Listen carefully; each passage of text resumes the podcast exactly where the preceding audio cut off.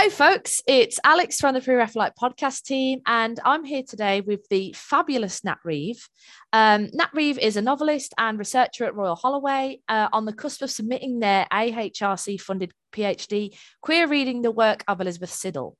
Their debut novel, Nettleblack, a queer neo Victorian adventure featuring a runaway heiress, crime solving misfits, cravats, and a ferret, which is interesting I can't wait to hear about that one, was published in 2022 by Cipher Press and the sequel follow in 2024.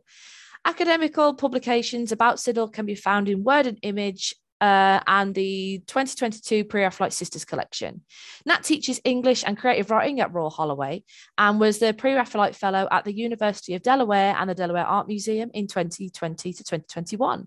Thank you so much for coming to talk to us today, Nat. It's so Thank good you to catch up with you after last seeing you at BAVS.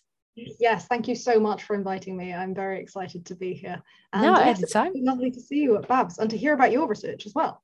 Oh well, of that we'll save that for another episode, shall we? But uh, today's all about you, so we're going to talk all about your amazing things and what you're getting up to because you're a busy bee as usual.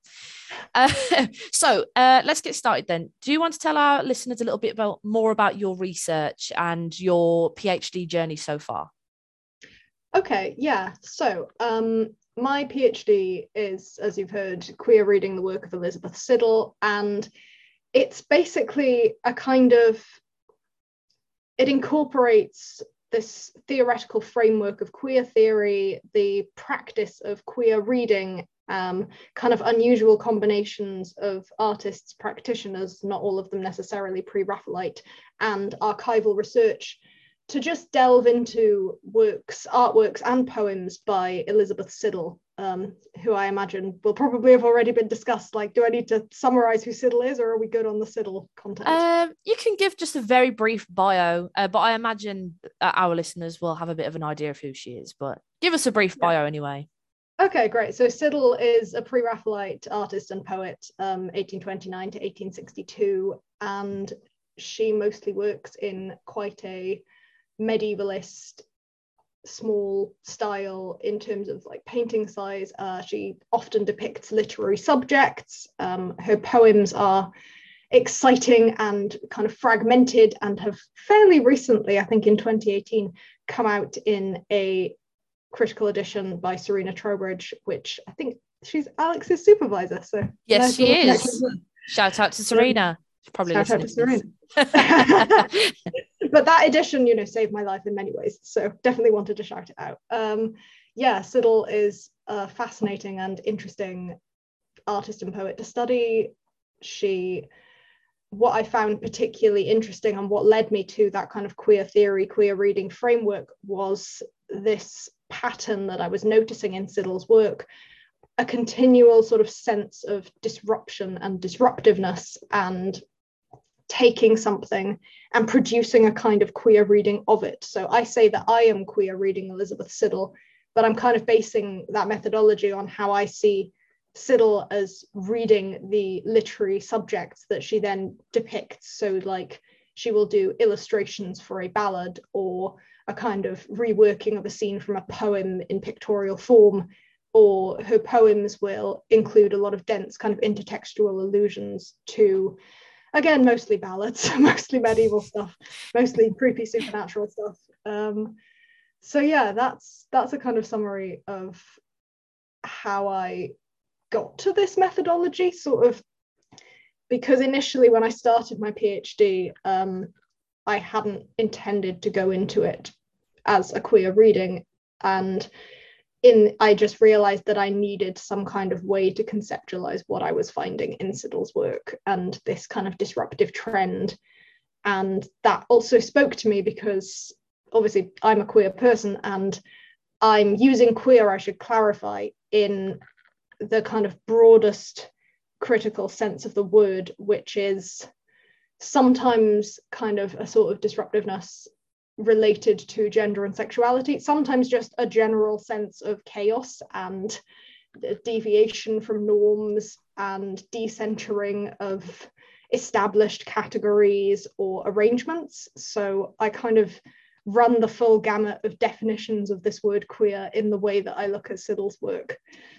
Does That's that honestly so interesting. I think it's a really innov- innovative way of looking at it. And I find your research in particular very original. Um, no one has ever heard of this style or this framework before, um, especially in the context of Siddall. Um, and you know, and her poetry and her art as well. I think that's a really interesting way of looking at it. How is the actual PhD in itself? Uh, as I introduced in the, you know, in the, in the introduction, you're very near submission. How has the whole process been? Okay, so uh, two things. Firstly, I should clarify that I did. Um, there is there is someone else who has done queer reading in the concept of Siddall before, Louise Tondier, okay. but she's done it in the concept of queer reading Siddall's myth. So kind of that mythologized ah. persona, the the body with the hair in the coffin, all that kind of mythological stuff. And it's a very conceptual framework based on Siddall as a persona. And I wanted to apply that framework and kind of deepen it with some more queer theory and bring it onto Siddall's work rather than her life. Yeah, that's awesome. So that's a thing. Um, PhD, yes. Um, I am hopefully, I'm saying this to hold myself accountable. At the time of recording, I should be submitting the PhD within a month. So, that is so exciting. Very close to the end of this phase. It's all feeling very real the examiners have been picked. The, the submission deadline is obviously a thing. I've sent in the forms. So yeah, I'm I'm in that last slightly manic stage. I'm also doing a lot of teaching and kind of other projects at the moment as well. So it, everything is just mania right now, mm-hmm. basically. Well, I, I, did say to our listeners that you were a busy bee, and I think you've uh, I think you've illustrated that really well. but honestly, good luck with the submission. I mean, Thank there's you. no doubt that you'll absolutely smash it, but good luck with it anyway. Thank you um, so much. It's very reassuring to hear. okay, so let's talk about um, your research into queer reading Siddall then. So, what do you think is the significance of this research? Like, what is the significance of considering like queer reading with pre-Raphaelitism as a whole? Maybe do, do you think that it is uh, an important way to go about analysing pre-Raphaelite art? Do you think? Yes, I think there should be a diversification of approaches to not just Siddall, but you know, pre-Raphaelite art and poetry in general. And something that I had particularly found um, when doing my kind of prior research into Siddall and how other people have written about Siddall which is quite lovely in itself because we always think of Siddall as this kind of neglected pre-Raphaelite figure, but actually she has quite a substantial critical field now, and that's really mm-hmm. exciting to think that she has received so much attention. And like, you know, I'm so grateful to that research for being done and for kind of popularizing Siddall and bringing her into this position of being seriously considered as a practitioner, which was not always the case. Um, but one thing that I kept coming up against in previous criticism of Siddall is that it tends to be to I'm, I'm quoting my friend and fabulous academic Melissa Gustin here binary heterosexual cis modes of visualization. So it's it's very much in terms of what Siddall can tell us about women's subjectivity what Siddall can tell us about kind of answering back from the sisters' perspective to the pre-Raphaelite brothers and that sort of framing. And I don't think that's wrong, and I think that's a useful way of considering it. I just think there should be other ways as well because I, I don't know where I fit in terms of intervening in that kind of critical field because I, I'm I'm transmasculine, I'm non-binary, I don't fit into that binary setup. And I thought it would be important and interesting to consider Siddall's work somewhat in isolation from that and to see what came up. And actually, I was surprised by the extent to which, for example, almost all of Siddall's poems are not written from a performatively gendered perspective. And I've seen that talked about really interestingly, I think by Serena again, about how that's kind of a subversion of the fixation with kind of pre-Raphaelite women's bodies and faces, and so they're disembodying them. And I wanted to take that one step further and ask, well, if they don't have a I mean, I'm not saying that you know bodies have anything to do with gender, obviously, but like if they don't have a body, then why are we assuming they're female at all? Because they're not. No, absolutely, absolutely. Like, so this kind of led me down this rabbit hole of thinking what would happen if I just sort of consciously suspended that useful but also in some ways quite limited framework mm-hmm. and thought about the works in a different way. And this has resulted in some really interesting really strange stuff when you kind of slightly lighten that focus. Um, and i think that is important because otherwise the narratives they're always going to be the same. Yeah. They're always going to be reiterating this story of misogynistic brothers and and and oppressed sisters yeah. and then the sisters rebel against the brothers and now they're proto-feminists and like i can see why all of that is useful but there's also so much more in these works and we are not going to access it if we always assume they have to fit into this framework oh yeah absolutely and i, I think it's really interesting that um how you mentioned that siddall's poetry there is no you know fixed gender in terms of who is actually speaking like the, yeah. the speaker of the actual poems. I've never considered yeah. that before you know reading siddall's poetry. I have never even thought about that. Um, so uh, yeah after this i'll tell you now i'm going to pick up serena's book. I'm going to read it all with a fresh pair of eyes i think. Well it's an interesting one because there is there is one poem in which the speaker is definitely gendered mm-hmm. as female and that's true love the only one with a title. Yeah. Um and there's another poem, Oh Mother, Open the Window Wide, which has often been assumed to be a woman dying in childbirth. And there is, I'm kind of on the fence. I include it as one that might be gendered, but also it's not as explicit as his pale bride in True Love. but also, yeah. so many of the poems and the ways in which they've read have been the critic has gendered them and often gendered them in a way that is binary and heterosexual. So if it's if the speaker is talking about a woman, they are assumed to be a man. And if they are talking about a man, they are assumed to be a woman.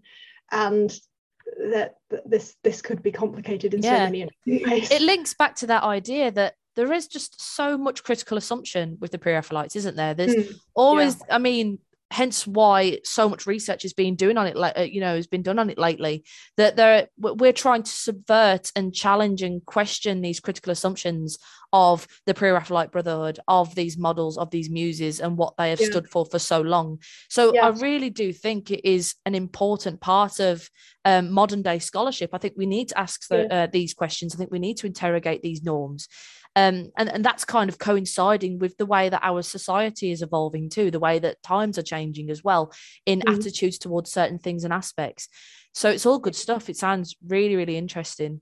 I think it's also important to kind of move away even further, another remove from the biographical reading mode of the pre Raphaelites, which has been quite damaging for a lot of them, but especially Siddall, because you know it's it's one remove to say no Siddall is kind of intervening in these these dialogues of of female representation in the Victorian period. But one remove from that is saying oh well Siddall is writing from her own perspective because she's sad about Rossetti. And like you want to push away from that sort of mm-hmm. reading the life into the work that has been so prevalent in pre-Raphaelite work in particular pre-Raphaelite readings. Um yeah I don't know if you have any thoughts on kind of why the pre-Raphaelites are so kind of ripe for this. Well, I think I think uh, uh, you know the, the, the general interest surrounding pre-Raphaelites for so long hasn't is it hasn't even necessarily been on their artwork, has it?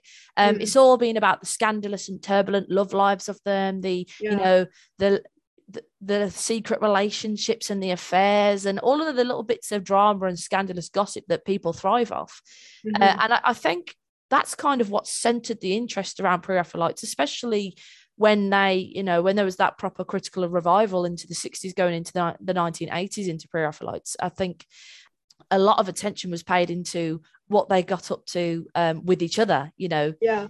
Uh, and I think it's only been really recently that the artistic contributions to the movement have been properly and thoroughly considered, I think. And yeah. I think, as you say, it's just people have kind of had to bounce off the biographical information because that is essentially what we have grounded ourselves on as researchers for such a long time mm. and we're kind of seeing this this uh, evolution in scholarship as well in the in, in the methods in the way that we are addressing the pre-raphaelites in Yeah. a sense that we are starting to consider them for their work and consider their actual work and read their work in different ways. Um, so Yeah. I, yeah, I, I- I think we are seeing a critical evolution of the pre-Raphaelites just as much as we're seeing a social one. Yeah. Um, yeah, definitely kind of more voices getting added Yeah, to the party. And exactly. like, I am very much not the only person contributing to this movement. You've got kind of like research groups like Race, Empire, and the Pre-Raphaelites, Mhm. and all these different ways of engaging with Pre-Raphaelite work, which are all just kind of happening, and Yeah. that's a really cool and exciting thing. But I also Yeah. think it's super exciting. I mean, when we when uh, both of us attended the BAVS conference, there was two whole um there was two whole uh papers like like sections dedicated to pre pre-Raphaelite research. Oh, Stated pre-Raphaelite women as well, which is Yeah. I, I I I think the general interest in pre-Raphaelitism and it- you know it, it really is attracting attention, public attention, Mm. Yeah. uh, and I think that's really nice to see as well. Just the general interest in pre-Raphaelitism, and you know, with this whole podcast, you know, the, the plugging of the podcast and reaching out to the public in a completely different way that's never really been done before. You know, it's kind of just it's it's showing how popular the pre-Raphaelites are becoming, uh, Mm. and how yeah, relevant they are. there's Yeah. that exhibition as well that's coming up at the Yes. Tate, it's kind of the Rossetti's exhibition. So there's like, yeah, it's all. Oh building up. yeah, well, e- exactly, exactly, uh, and especially with the work that's um, you know being done over Delaware at the moment and all of those exhibitions. Speaking Mm. of, I must ask you, yes. when we last spoke, you were telling me about your experience in Delaware when you won the Amy P. Goldman Fellowship. Please tell um, our listeners about that because it sounds absolutely amazing what you got up to over there. It was the most fabulous and wonderful thing and very hard one thing because the reason I say 2020 slash 2021, the fellowship does not last for that long. But basically, I was awarded it for 2020. But obviously, in 2020, I was not able to travel to America. So I didn't actually end up going until September 2021 after a year and a half sort of pandemic delay. Um, Crazy.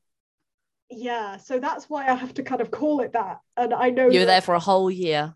I don't know what, what my date technically is anymore, but I, I was there in 2021 and it was transformative. It was so difficult to get there, like with travel restrictions and Mhm. applying for a visa and applying for a national interest exception and then emailing the American embassy about how my research about on pre-Raphaelitism was essential to like the promotion of America's interest or something like that.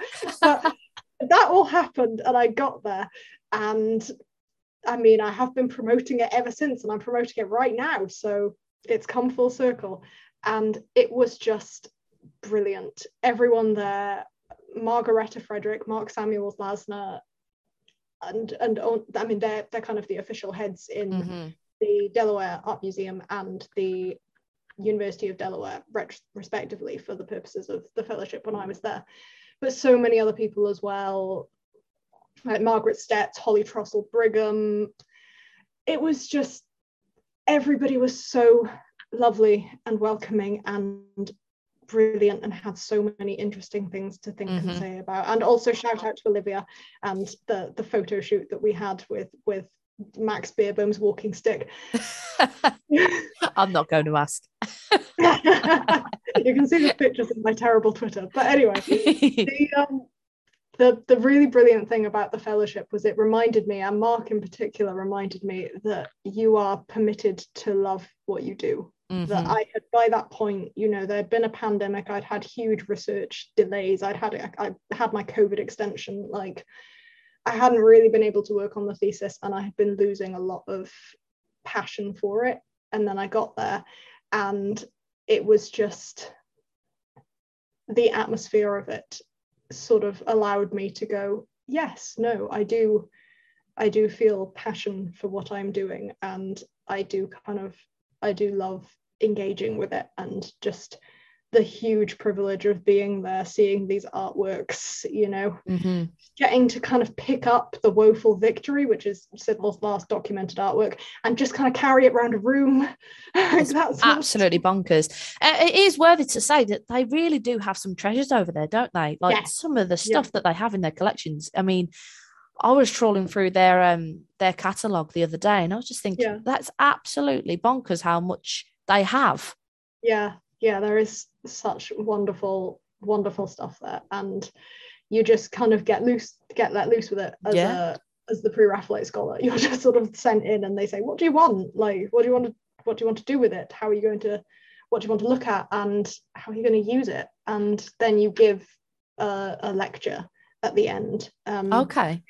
your findings and it was brilliant it, it i don't think i could have completed substantial parts of my thesis without it because it just gave me amazing opportunities archival opportunities and everyone was so wonderful. And also while i was there the delaware art museum were preparing for the 2022 exhibition i wake again holly trostle brigham on elizabeth siddall which was so contemporary Philadelphia based artist Holly, Holly Trostle Brigham was doing a kind of multimedia response to Siddall's artworks. And it was so cool. Got to meet Mhm. Holly, Holly is fabulous, and and see her work in progress as it was at the time, and have all these wonderful chats about kind of how we in the 21st century can respond to and conceptualize the work that Siddall has created and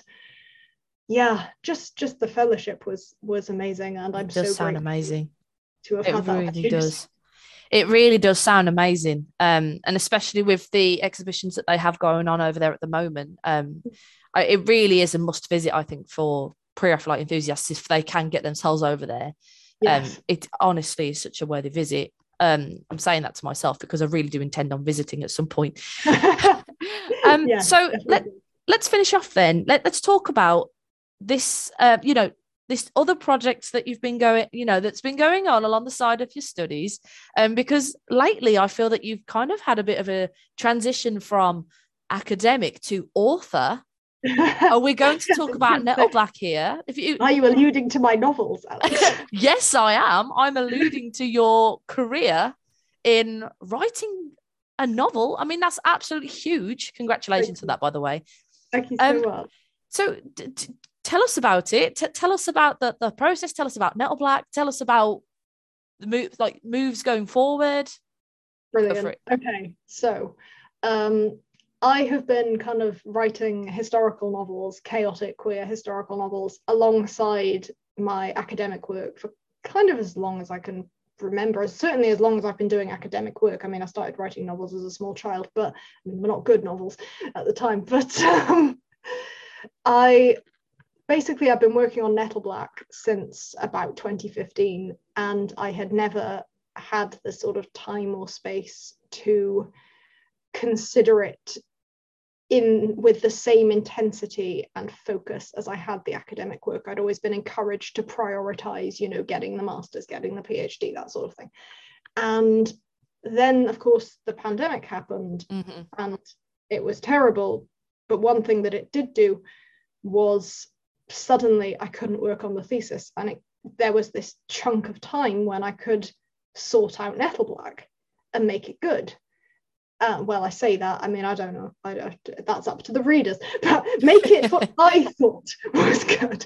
And then I saw that the wonderful UK-based independent publishers, Cipher Press, were they had put out an open submissions call, and you didn't have to have an agent. And I submitted to this very nervously and trepidatiously, and then received a response from the publishers within 24 hours asking for the full manuscript. And then slightly less than two weeks later, I had a two book deal to do. That's incredible. Oh my God. How It did you react to that?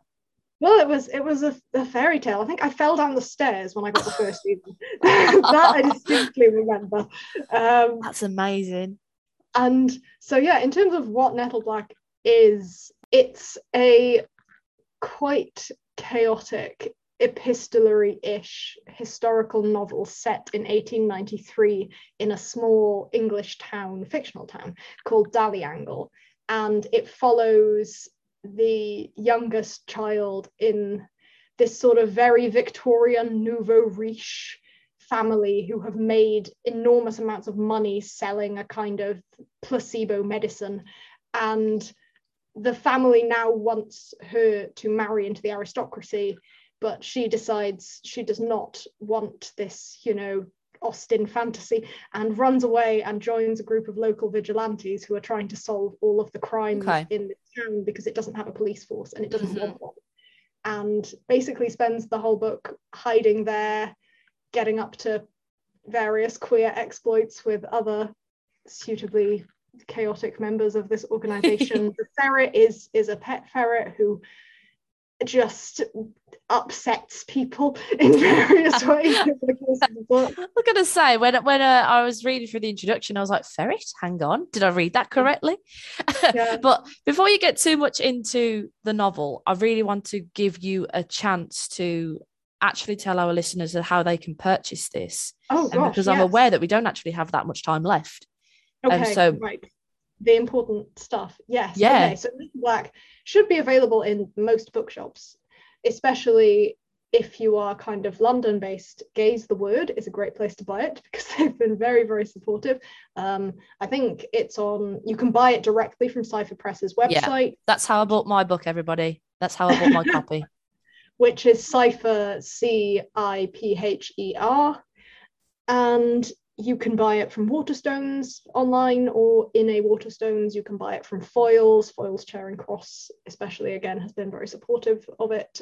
Or kind of lots of queer independent bookshops will stock it. Um, mm-hmm. You can buy it from Amazon, but you should probably buy it from all of the other places. Yes yeah, exactly. Well, when I do see you next, um, I would very much like my copy signed, if that's okay, because Absolutely. only because I can say to other folks that I've met you and uh, I know you very well, know you personally when you are ridiculously famous and a famous novelist and all of that jazz. But honestly, it's so good to talk to you, and it's just great yeah. to hear how things are going. Um, yeah. But yeah, please stay, keep in touch. Oh, thank you. well, please keep in touch with us and thank you so much for coming on today.